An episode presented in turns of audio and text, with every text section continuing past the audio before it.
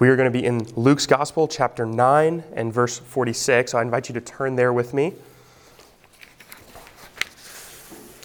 And once you have found that place in the Gospel of Luke, I want to invite you to stand and join me for the reading of God's Word.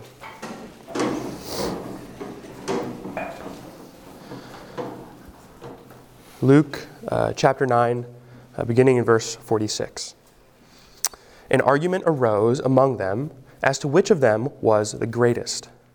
But Jesus, knowing the reasoning of their hearts, took a child and put him by his side. And he said to them, Whoever receives a child in my name receives me, and whoever receives me receives him who sent me. For he who is least among you all is the one who is great. John answered, Master, we saw someone casting out demons in your name, and we tried to stop him because he does not follow with us. But Jesus said to him, Do not stop him, for the one who is not against you is for you.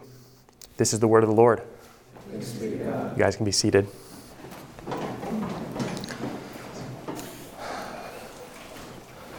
Well, we are now several weeks into chapter 9 of Luke's Gospel, and uh, as we look at these short verses, these uh, sometimes strange verses to us, I think it's always important to remind ourselves that the disciples are very much like us. They are humans, they are often confused about Jesus, and they often need much correcting, as it turns out uh, in the gospel.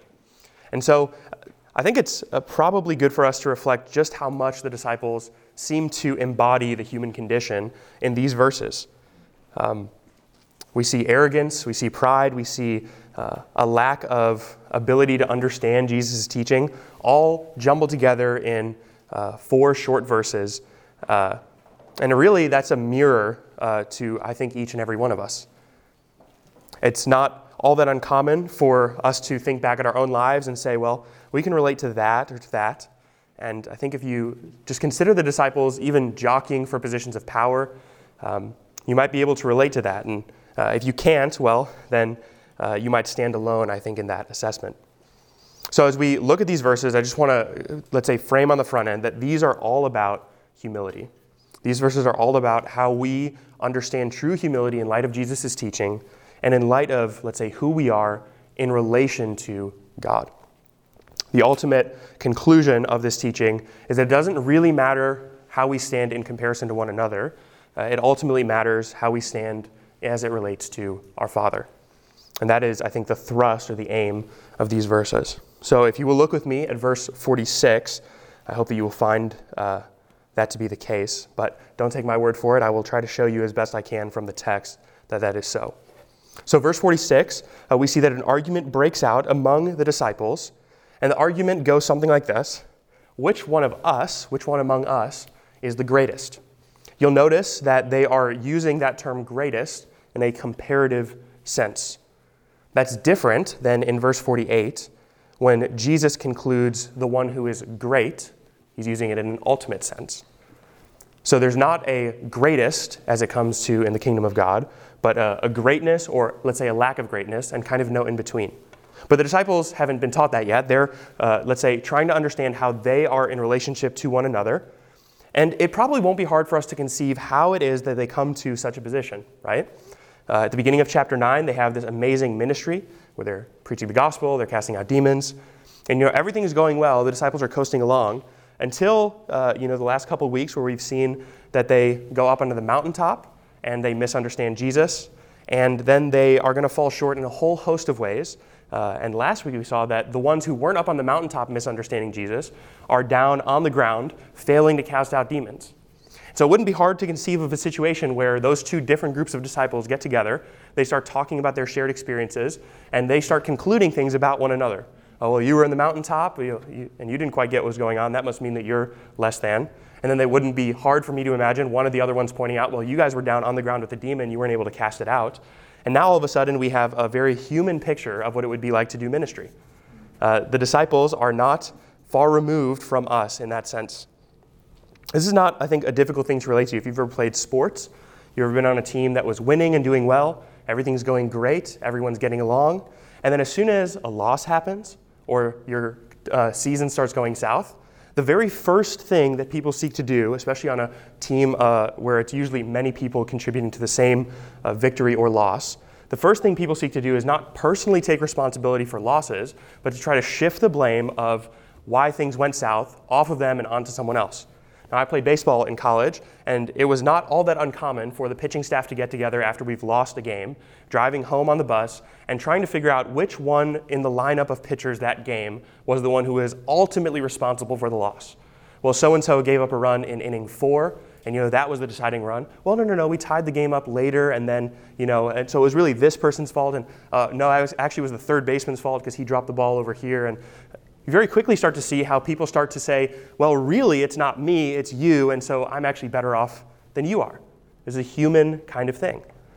If you can't relate to that, you might be able to relate to the example of a group project. If you've ever done that in high school or in college, and it comes to the day that you have a due date, and you start to realize either you or someone on your team was not really carrying their weight as they ought to have, and the project doesn't go as it should have, and now all of a sudden it's the blame game. Not so much who gets credit, but who gets the blame for how badly things are going. Now we can understand how the disciples come to this conversation. They come uh, really off of two consecutive low points, both the three and the rest. And now they come together and they're sharing notes as they're traveling along the road with Jesus. And they get into this discussion which one among us is the greatest? Now, they're not concerned about greatness in an ultimate sense. They're concerned about greatness as it relates to each other. They're just trying to put themselves in rank and file order among themselves. Now, this use of the term greatness or greatest is not all that unusual to Luke's usage. But Luke has already set us up as readers to understand how askew this understanding of greatness is. It, it's supposed to be a distorted understanding of greatness. But the, the setup actually comes several chapters ago, uh, actually at the introduction of Luke's Gospel. So I'd like you to turn to two verses with me in Luke chapter 1. The first is in verse 15 of Luke chapter 1.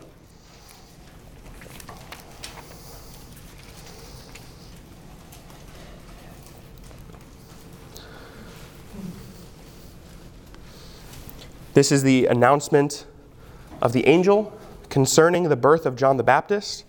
And he says about John the Baptist these words, verse 15 For he will be great before the Lord.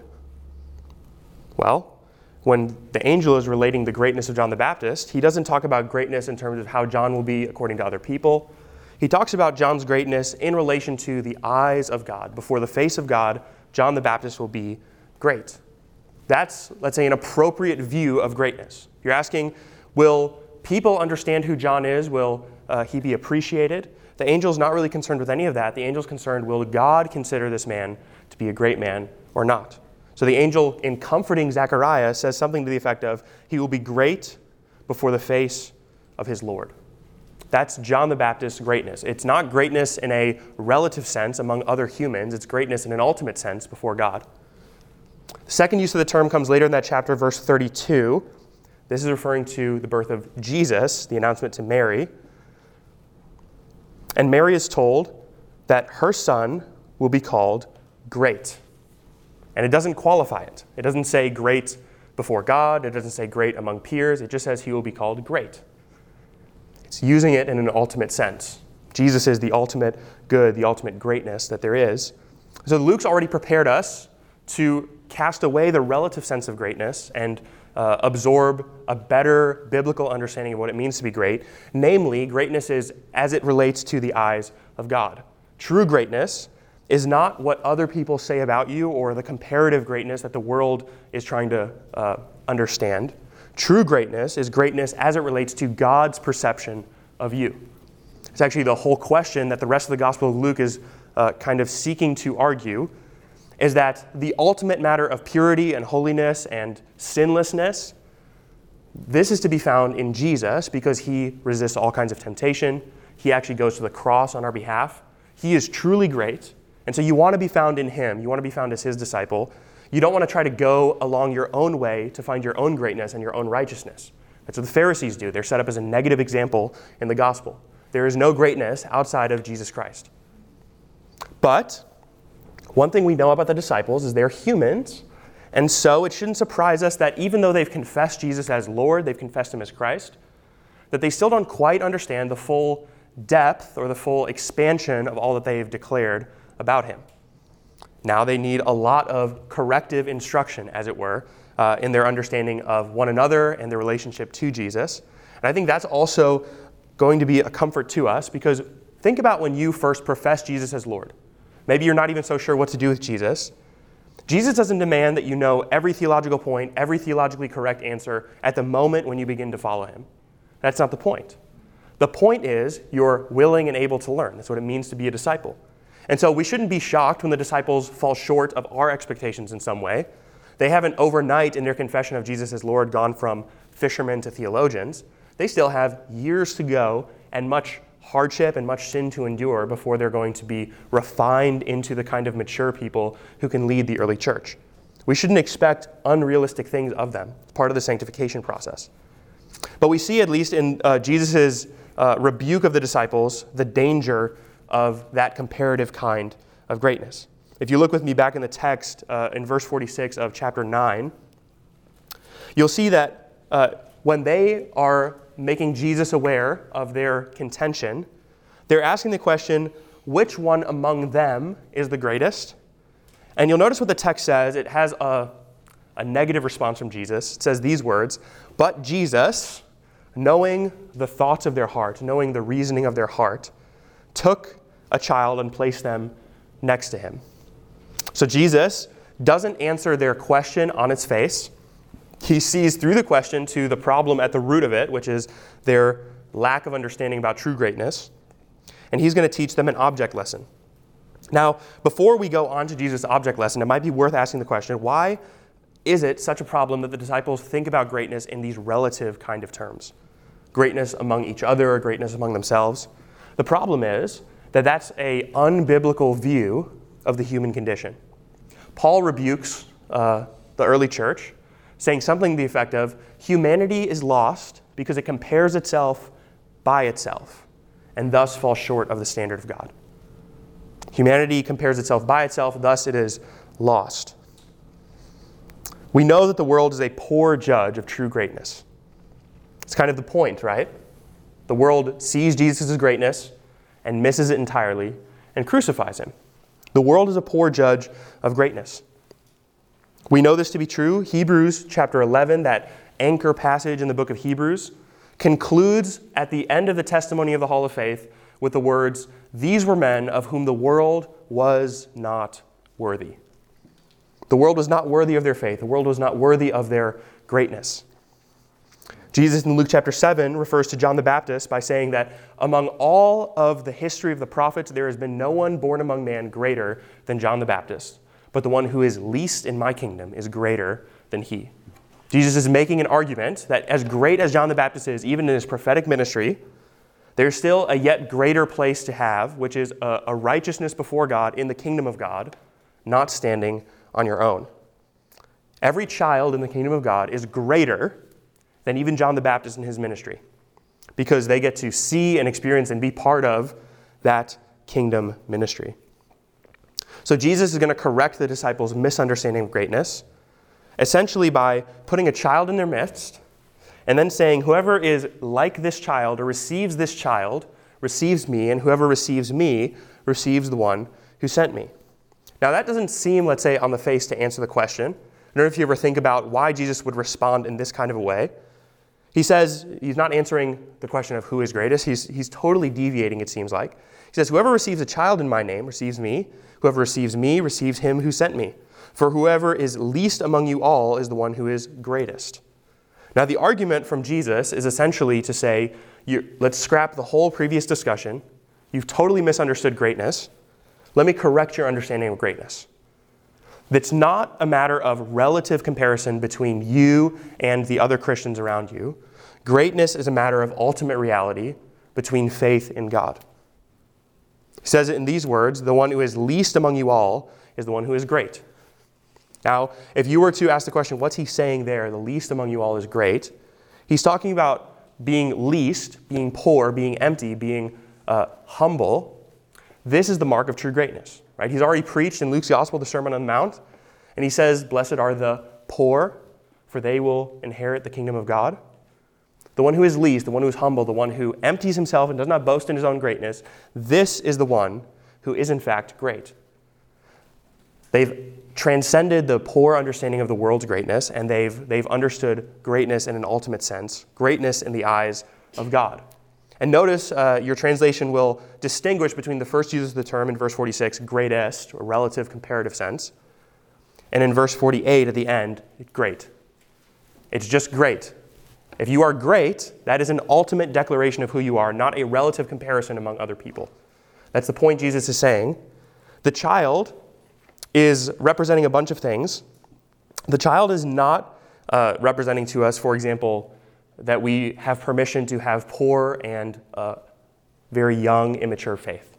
That's not the point. In 1 Corinthians 14, Paul actually says, Don't be like a child. You should be wise and mature and discerning. But the child is an example for us of what we would call simple faith. And what we mean by that is that the child is a babe in the faith, the child is young in the faith, and the child exemplifies the standard of faith that is required to be in the kingdom of God namely, a believing, trusting, abiding faith that is not jockeying for positions of power. That's what the child is representing. It is teaching us how to view ourselves in the faith as opposed to how we view others in the faith. And Jesus makes the argument that if you receive this child in my name, then you receive me. And if you receive me, you receive him who sent me. So the child in this metaphor, this uh, illustration, for Jesus is an example of a brother receiving someone who is in Christ. You receive them in my name, which means you receive them as my child. If you receive them as my child, well, then you're receiving not just them, but me. And if you're receiving me, you're not just receiving me and them, you're receiving the one who sent me. Now, you might be saying that's a rather strange kind of comparison, except that the testimony throughout all the rest of the New Testament is something to the same effect. You cannot simultaneously claim to love God and love God's church and hate God's church. You cannot claim that you love God and reject those who are also coming in the name of God. You cannot reject the child who comes in Jesus' name and then claim to also simultaneously love Jesus because accepting the child, receiving the child in his name, or receiving a young Christian in, in that testimony of faith on that face value, that is emblematic of receiving Jesus and receiving the Father. I think we get this wrong today because we have such a individualistic view of the Christian faith, the Christian walk, our relationship with God which is not necessarily a bad thing. It's in part true that it's really only us and our relationship with God that matters, our personal relationship. But it is a, a, poor understanding of what it means to be part of God's people to say that we think we can have a relationship with God apart from His body or His bride. John uh, makes an extended argument in his letter to, uh, to the early church. And so I'd like to follow just a, bits and pieces of that argument, if you will. It's in 1 John. We'll start in chapter 2.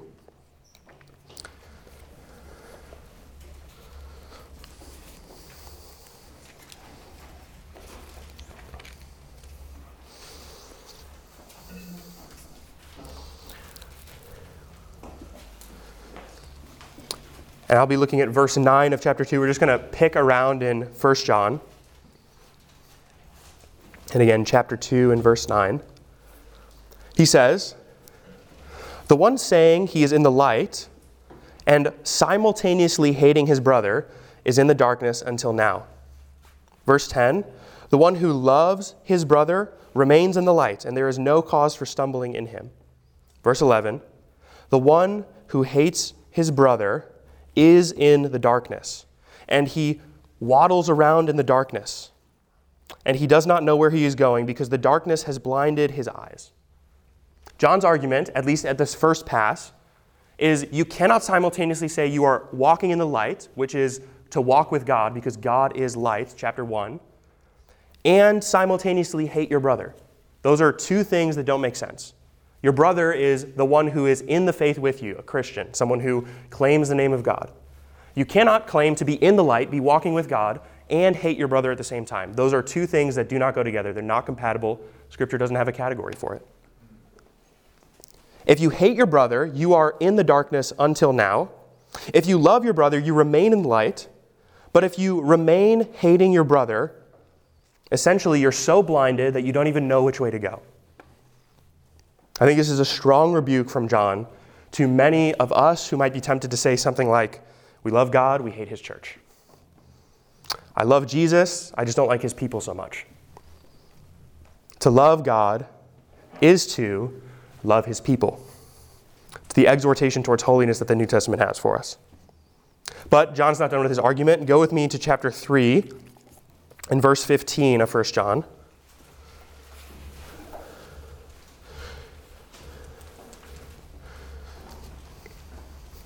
He says, Everyone who hates his brother is a murderer. And he does not have eternal life. The one who knows love, this one has God. And lastly, chapter 4 and verse 20.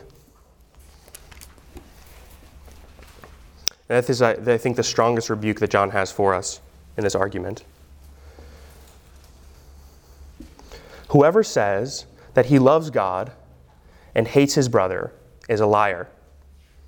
For you cannot hate your brother and love God.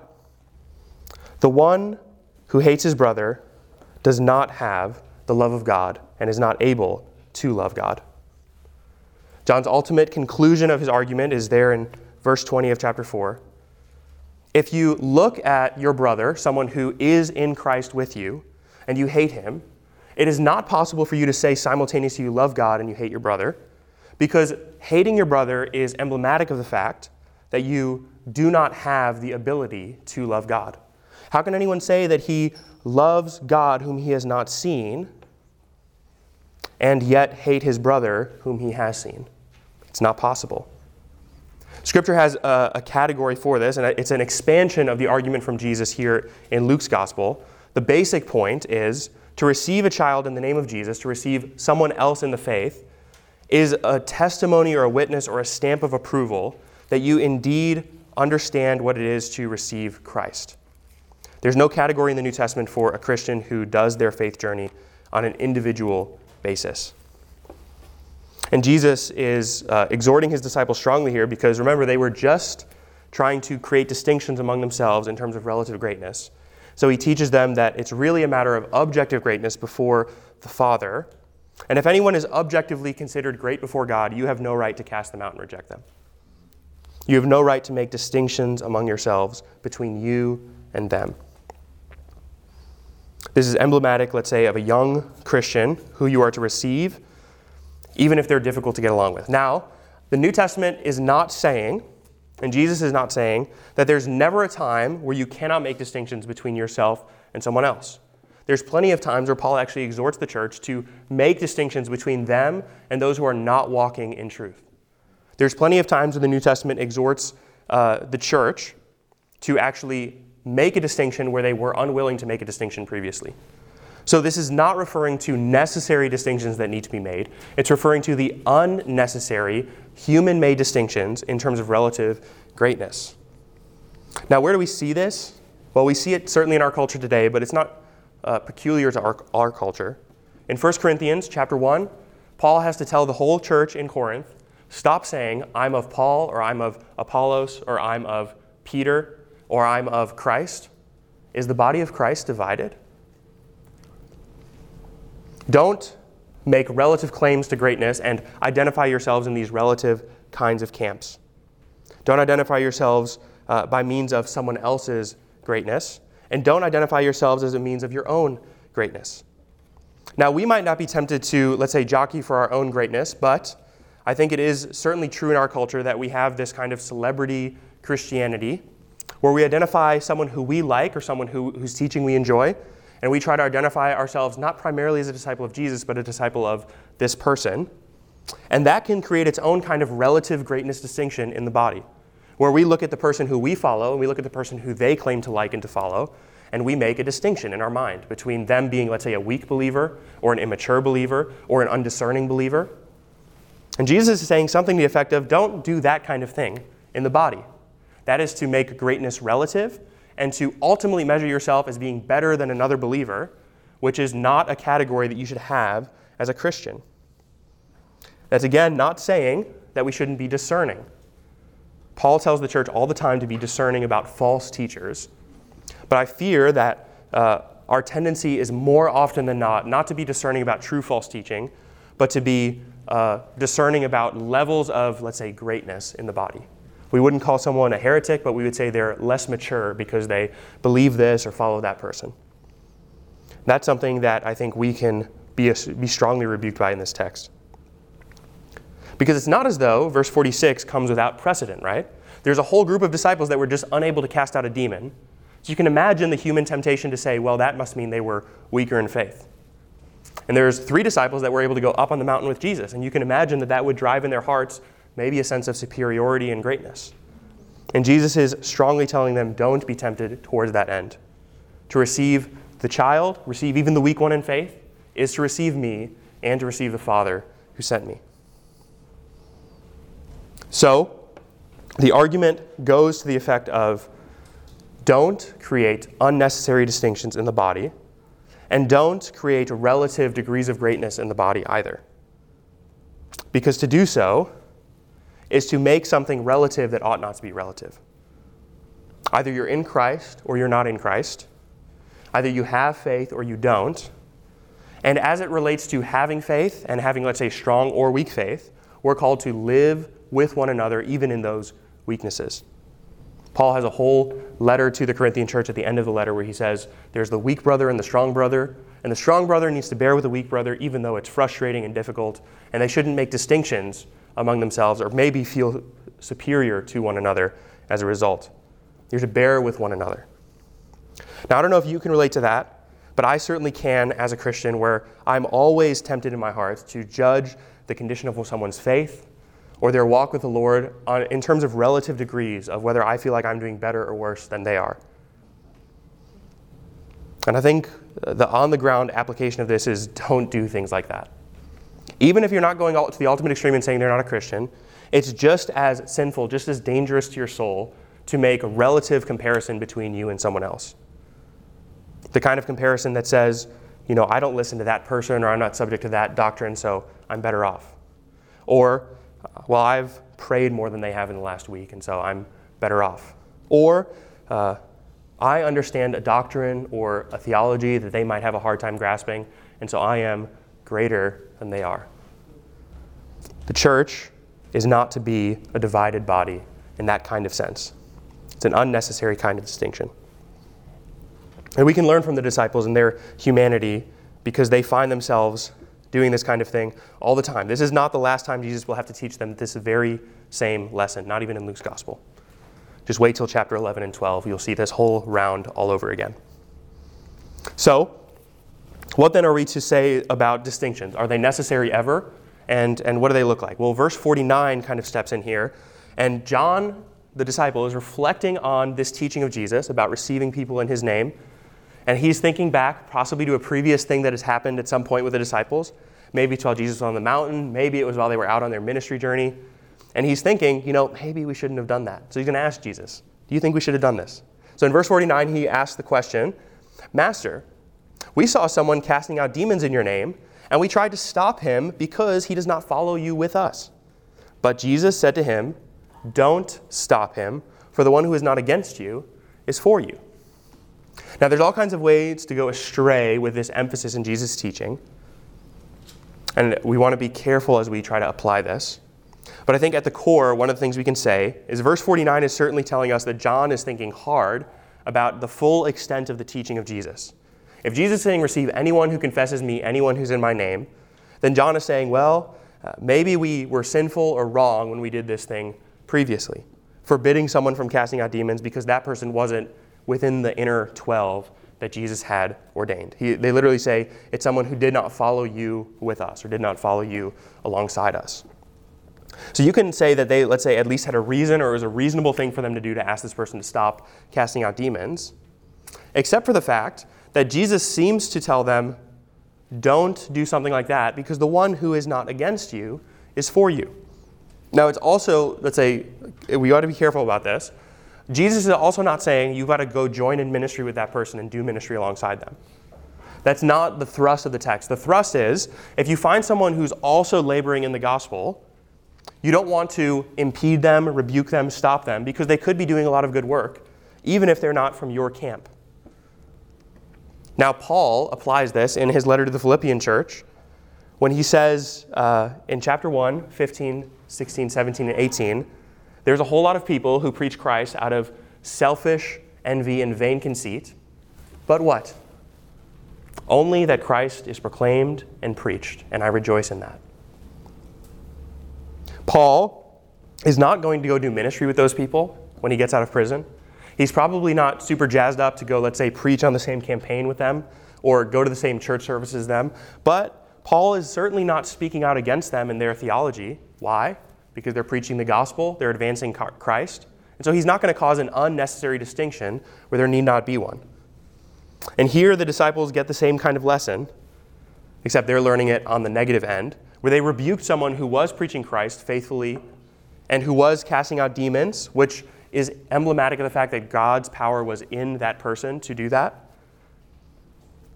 And Jesus is saying essentially, don't rebuke that kind of a person. Now, if you think back to Jesus' Sermon on the Mount and why Jesus might be saying this, remember the kind of general thrust of that text is you're going to have all kinds of enemies, all kinds of people who are out against you. And so here in verse 50, Jesus is essentially saying, You're going to have so many enemies, why bother making more?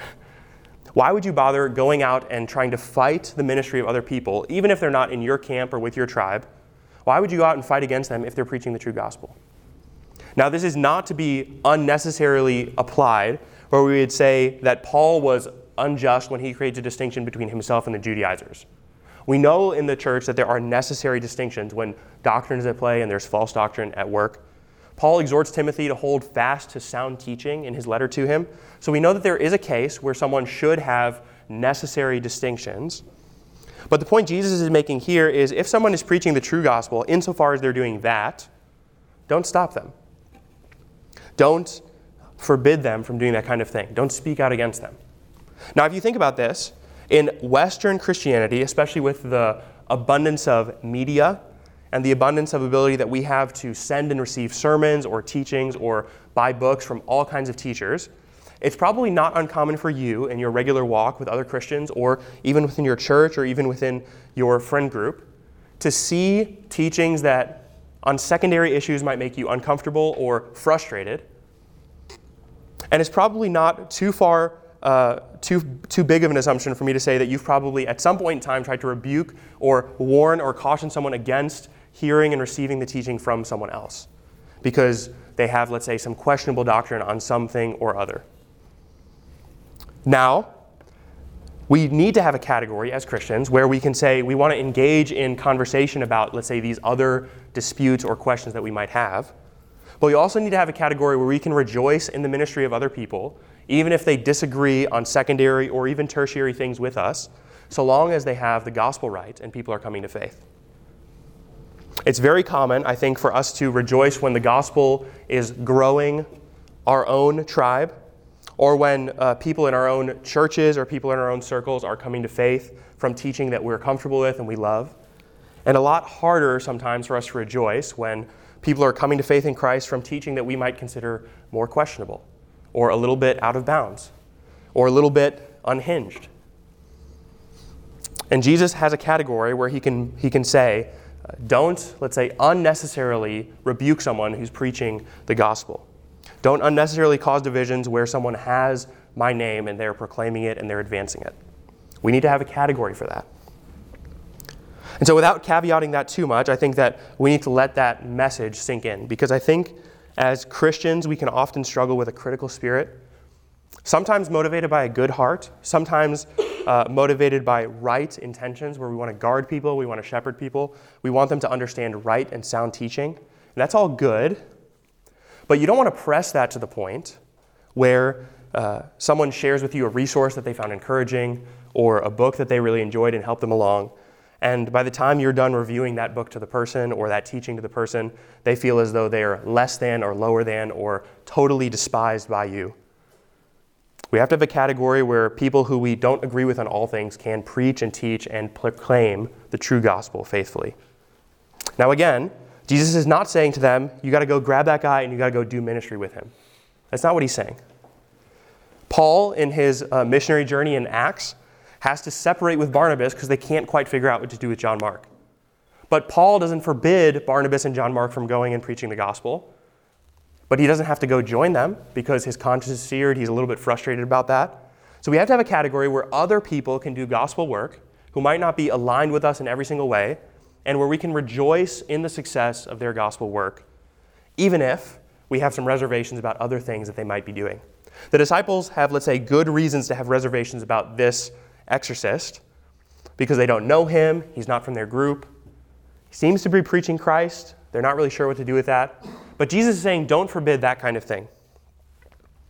if you think about that Philippians text that I pointed out, you can think about all the reasons Paul might have to warn the Philippian church against the people who are preaching falsely about him or who are dragging his name through the mud. And you think about all the good, right motivations why Paul might warn those people, because maybe it causes the Philippian church to doubt Paul's teaching or to doubt Paul and the gospel that he brought. But Paul doesn't want to unnecessarily drive division, so he says something to the effect of, I rejoice, though Christ is proclaimed, even though they drag my name through the mud. I don't really care, as long as Christ is preached. That's quite a humility, that's quite a tolerance. And if you think about these two sections and how they fit together, it, it's not all that hard to think about the greatness and the jockeying for power that happens in the first half to be very similar to the distinctions that are trying to be made in the second half.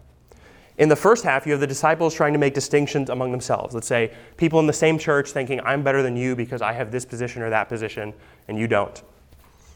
And then in the second half, it's more like, well, there's people in this church and there's people in that church down the street who teaches, ah, they're part of a different denomination, they're part of a different group.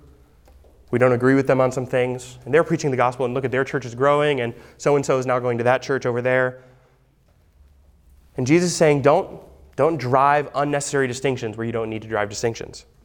The whole world is going to be out to get you. The whole world is going to hate you. The whole world is going to be vying for your downfall. So, if Christ is being preached and the gospel is being proclaimed and the Spirit is abiding and working and providing growth and fruit, don't go and try to grab people away from there and forbid their ministry. Is the point. Because it's an issue of pride, it's an issue of humility. In the first half, it's pride in between the disciples and one another, or you can think about in between people in the same church and the same faith community trying to drive pride and humility and position themselves relative to one another. But in verse 49 and 50, it would be essentially two different faith communities pitting themselves against one another and trying to decide who is greater than who, or who has the true gospel and who doesn't. And so I think we need to really be careful about this because, on the one hand, in our modern culture, it's very easy to gain access to false teaching and very questionable teaching very easily. And so we need to be discerning about that kind of thing and willing to speak up when we see true false teaching going on, very dangerous doctrine and things that distort the gospel. But that can very quickly run rampant and, ver- and be very dangerous to our souls, where we find ourselves being so narrow on all kinds of issues, so tight with our theology, so careful, that we no longer have a category for anyone who disagrees with us in any way. It's either they're true teacher or they're a heretic, and there's no in between. That's a very dangerous position to find yourself in. And that doesn't happen overnight. When you start out your faith journey, you're learning things about Christ, you're encouraged by everything. You might reflect on books that you've read in the past, or uh, preachers you used to listen to, or a church you might have uh, used to attend. And you might have said, you know, I provided, I got a lot of growth during that season of my life. I learned a lot. But, you know, where I'm at now, I probably wouldn't find much encouragement from that person. And that's okay to, let's say, have that recognition of personal growth. But it's, let's say, not okay to then turn around and think that you're superior to other Christians because you've arrived or you've ascended or you've somehow uh, matured in that kind of a way. And it's very, very dangerous because it's a slippery slope to start uh, providing unnecessary distinctions where they don't belong. So here would be, let's say, the encouragement or the on the ground point. If someone has the true gospel, they have the gospel right, that is a church and a ministry and an organization you want to pray for, you want to encourage, and you want to consider a brother in arms. That does not mean that in every way you need to link arms with that kind of a group or with that kind of a person, but it also doesn't mean that you should drive distinctions between you and them. You should be able to have a category for someone you can link arms with and pray for and love on and consider a brother without having to wholesale agree with and sign off on everything they profess and agree with. We have to have a category for that. The New Testament church has categories for that kind of a thing. This doesn't mean don't be discerning, because, like I said, you have to get the gospel right. That's the initial entry point into this. Now, you might be saying, okay, well, how can we get the gospel right or wrong? The New Testament speaks in the gospel of all kinds of ways. There's all kinds of emphases that are driven home by the gospel. But if you were to boil the gospel down, if you were to ask Paul, what is the essential gospel? Paul says in 1 Corinthians 15, I delivered to you the thing that I received, and I relayed it over to you, and this is, let's say, the bare bones essentials of the gospel that Jesus Christ died for your sins, that he was raised again on the third day in newness of life, and he now, let's say, turns around and offers that to you. That is the good news of the gospel. It is what we would call the substitution of Christ in our place. That, the, that first and foremost, you have to understand you're a sinner, right? We read that in Mark chapter 1, that Mark, uh, or sorry, John the Baptist has to preach a gospel of repentance for the forgiveness of sins. So the gospel first starts off with bad news. You're a sinner in desperate need of salvation. Good news, Jesus came and provided the necessary atonement in your place, died in your stead offers that to you. Thirdly, you must believe in the Lord Jesus Christ in order to be saved. And how do I know that I have believed? How do I know that I have salvation? Well, you would bear fruit in keeping with the name of Jesus. Not only do you confess him as Savior, but you would confess him as Lord. He is the Lord of your life. Which means that one of the ways you can say someone is, truly has faith is if they're bearing fruit in their life. Not that they bear fruit in order to obtain salvation, they bear fruit as a mark of maturity in their growth of salvation. What would be distortions off of that gospel that I just said? There are several that you might think of. Maybe there's a particular community that you've been a part of in the past that had something wrong on this, or uh, had a particular distortion that they uh, preferred. There's all kinds of distortions off the gospel. First distortion would be that Jesus, whatever else he did, didn't die in your place for sin because you're not all that bad as it turns out. That would be a very bad distortion of the gospel. That people aren't so sinful, they're not so bad. Jesus died to show you how much God loves you, but didn't die in your stead as a sinner.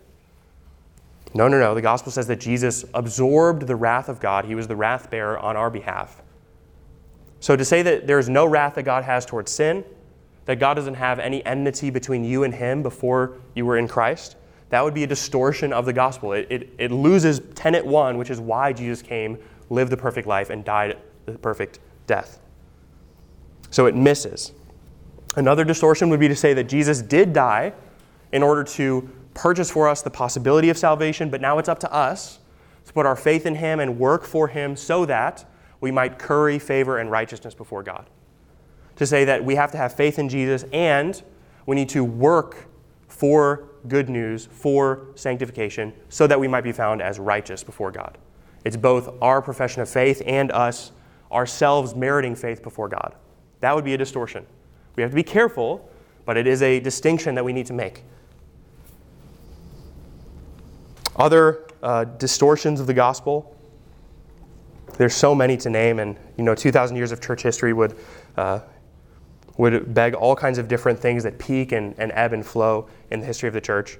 One that I think is particularly dangerous today is similar to the first, but let's say a little bit different. It's the, it's the gospel of what I would call the progressive church, which says something to the effect of not only does God have no wrath for sin, not only are you not so bad of a sinner, but what Jesus was really doing on earth was dying an unnecessary death and He's not even the means by which we obtain favor with God, because you can believe in whatever you want to, and God will find favor with you.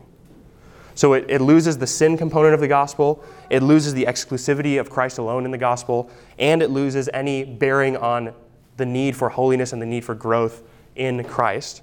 Because it says there's no sin to begin with, there's no really ideal standard, and therefore Jesus is simply one means to God, but not the only means to God, not an ultimate means to God, and certainly not a final atonement for sin. And that misses on almost every single front that you can imagine when it comes to the gospel.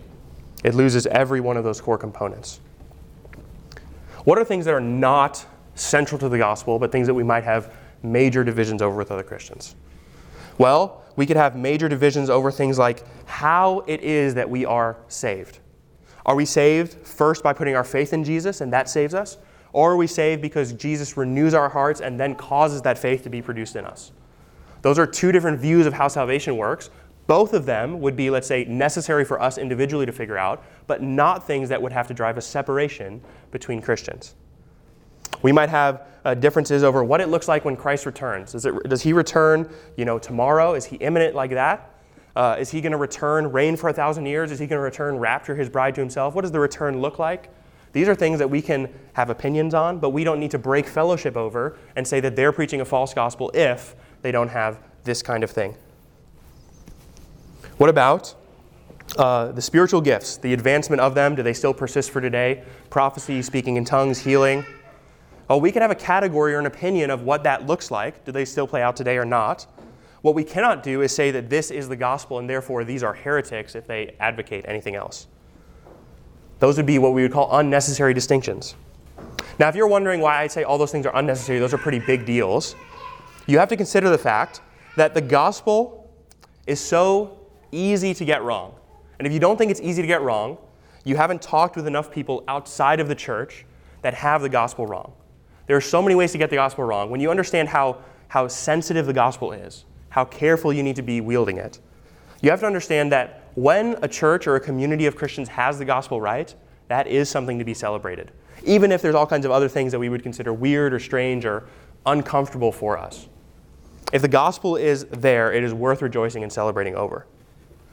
If the gospel is not there, it is something we need to stand on. It is something we need to create a distinction in. Because to have the gospel wrong is to have all kinds of things off. And so we need to be able to divide where we need to divide. And we also need to be able to hold arms and link arms where we need to. And we need to do that, let's say, by having thick skin, by being able to understand that there are some Christians who might not get along with us in every way. And we need to also say there are some people who think that they're Christians and certainly are not because they have the gospel wrong. This passage teaches us, at least on the first half, that we need to have open arms for probably a bigger bucket than we would maybe be comfortable with. And at the same time, the rest of the New Testament's testimony is, but we also have to be able to say no when someone is outside of the faith. Both things are true in the Word of God. Now, if you're thinking yourself, that sounds like a whole lot of work, a whole lot of discernment, a whole lot of frustrating, laborious stuff, the one thing we need to remember is if we're thinking about keeping our arms open, having a big category for what it looks like to be a Christian, we need to remember that that is very generous and kind and probably inclusive of ourselves. When you first come to faith in Christ, you don't have everything perfect. You don't quite have everything refined and figured out and dusted off and polished. That's okay because it's a pretty big bucket for what it looks like to be a Christian. You can have all kinds of, let's say, strange beliefs about God and still be relatively within the camp of orthodoxy. And as you grow in faith, you want to obviously refine those things. It's not permission to be immature for the rest of your life. But it, you don't need to say, oh, you know, before this, I wasn't a Christian, and now that I have this doctrinal understanding, now I'm a Christian. That's not really how Scripture views it, right? The disciples don't quite have even the Christ right at this point in, in the Gospel of Luke, and yet they seem to be following authentically from their heart Jesus as he's professing himself to be even though they don't quite have all the good categories for it. And we have to understand the other thing. Uh, if the world is truly hostile to us as believers, and we need to be willing to die on certain hills, we can't let that kind of negative, pessimistic mindset get so deep inside of us that we have to turn around and do some friendly fire with other Christians. That is a real danger, where we would be, be so callous, be so hard, be so narrow minded on what it looks like to be a Christian that we all of a sudden start, start only shooting inside the church at one another and creating all kinds of chaos and unnecessary division.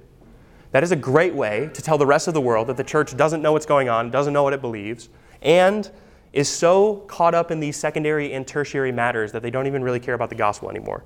They're willing to divide over almost anything. So when you preach Christ and when you go forth with the gospel, you need to be able to simultaneously hold on to these core essentials and have a big arm or a big category for people who won't fit neatly in whatever bucket that you find yourself in. And all of that needs to happen. Why? Because our witness to the world is at stake. John chapter 17, you don't need to turn there. I would encourage you to read it later this week. Jesus is praying for his bride, for the church, and he says, Father, I pray that they would be united as we are united. They would be one as we are one, so that the world would know that you have sent me. The unity of the church, our ability to link arms with brothers, is linked to our ability to witness to the world about the authenticity of Christ and his sacrifice in the world. If we are not able to be unified over things that we really need to be unified over, it actually hurts our witness to the world. Jesus laments the possibility of the church being divided. And I think today we need to have a similar kind of lament. If you look at the state of the church in the West, there's all kinds of good reasons to have division. All kinds of people live the gospel wrong. But I think far more often we see it that the church is unnecessarily divisive over things. Where you have discernment ministries, people who have YouTube channels and podcasts and all kinds of things, where all they seem to talk about is slandering other Christians and sometimes over things that are really tertiary and secondary issues. That doesn't mean we should never talk about those things and we should always keep them hush hush. That doesn't mean that. But if you think about the kind of witness that you're going to put out into the world, do you want to send to the world the witness that the church is divided and doesn't have any idea what, which way is up? And that really the, the faithful Christians are only one small group of people? Or do you want to send to the world that really the gospel is easy to understand from, from Scripture? By and large, faithful Christians get this thing right. There's a big camp of what it looks like to be a faithful Christian, but that doesn't mean there aren't still other things that we have up for debate. When you go to witness to your neighbor, to, uh, to friends, one of the first lines of accusation they might have is How do I know that you, who, propose, who propose to be uh, ambassador of Christ, have it right, and the other Christian down the street doesn't have it right? You guys seem to disagree on all kinds of things. Well, we need to have a big arm to say that actually that person has the same gospel or they're wrong for this reason. We need to be able to make those kinds of distinctions as we witness, because our witness really is at stake as believers. And if you're looking at the church as, as a non believer and you're saying, well, how is it the case that the church is so confused about all these kinds of things that seem to be very, very different? How is it that the church is able to disagree on uh, the order of salvation or things in the end times? How is it that the church is not able to figure this stuff out and get any kind of uniformity? Well, I would encourage you to first look at, let's say, the things that every Bible believing Christian does agree on. And you will find far more things that Bible believing Christians agree on than things that they disagree on. Humans are sinful, God is holy, Jesus is our substitute. These are kinds of things that all Orthodox believers wholesale agree on across the board. And there's a whole bucket of believers that agree with that. Now, yes, there are all, kinds of things that we might disagree on, but they're not what we would call essentials. And if you want to reject Christ or reject the witness of the church because of a secondary or a tertiary disagreement with Christians that you saw get particularly messy or that you think is particularly interesting, you should talk to a Christian about why it is that they disagree over those kinds of things first. I would encourage you to do that if that's a doubt that you have, because my sense is that Christians would be able to provide a good testimony as to what we first agree over with other believers before we get to the divisive topics. When you think that maybe this is not super important, or uh, that this doesn't actually matter all that much. The world is so divided. The world is so broken, the world is so confused about all kinds of things. That the temptation of the world is to look at the church and say, and you are just as confused as we are about all this stuff, so we know that you don't have it figured out. And I fear that the church is setting itself up for a valid accusation in that lane if we are too divisive. What we want to instead do is consider our witness to the world, consider the kind of testimony we bring to non believers, and we want to be able to bring a testimony that is unified, that is cohesive, that fits together well, and that is inclusive of many Christians. And we want to have that be the primary tip of the spear, not to debate all kinds of secondary and tertiary things. It is fine to debate that with other believers. I would encourage you probably not to do that in public or over social media or things like that. Because it's not just you and the other Christians that are looking in, it's the world that looks in on that. and sees the division, sees the frustration, sees the anger and the visceral response that Christians have towards one another, and concludes, I think rightly so, that these people don't really have any kind of love or any kind of uniformity. They look like they hate one another. And so we need to be careful about that because our witness to the world does really matter quite a bit. I think that's what Jesus is, let's say, teaching his disciples here. Almost in a shocking sense, right? Don't create divisions among yourselves. And even if someone comes who's outside of the camp, who isn't even my disciple, but is teaching in my name, accept that person as well. That is a expansive view of what it means to proclaim Christ. And I think it's one that challenges us, and I think one that we should ponder as we go throughout this week. Let's pray. Father, we thank you for this time. Thank you particularly for difficult teachings from your word that might confuse us, that might leave us uh, with lots of questions and maybe few answers. Lord, as we think about all the truth in this text about having open arms and loving other people who come in your name and accepting them and receiving them, Lord, would you give us minds to see what are things that we need to die over and hills that we need to die on? And where is it possible that we have been too narrow and too exclusive in our proclamation of you? Would you give us a sensitivity towards that? But also, Lord, would you give us the ability to say, I was wrong on that? Or to be more inclusive when it comes to those who proclaim your name? And at the same time, would you make us bold when it comes to those who get the gospel wrong? Lest we for a desire of tolerance or for a desire of inclusivity, dilute and pervert the gospel that you have so preciously delivered to us. Would you give us grace in all things as we try to figure out this walk? We know that you are gracious to your disciples, which you model for us so well. And Lord, we pray that you would be that way to us by your Spirit and by your abiding presence as you rule and reign over your church. We pray this in your name. Amen.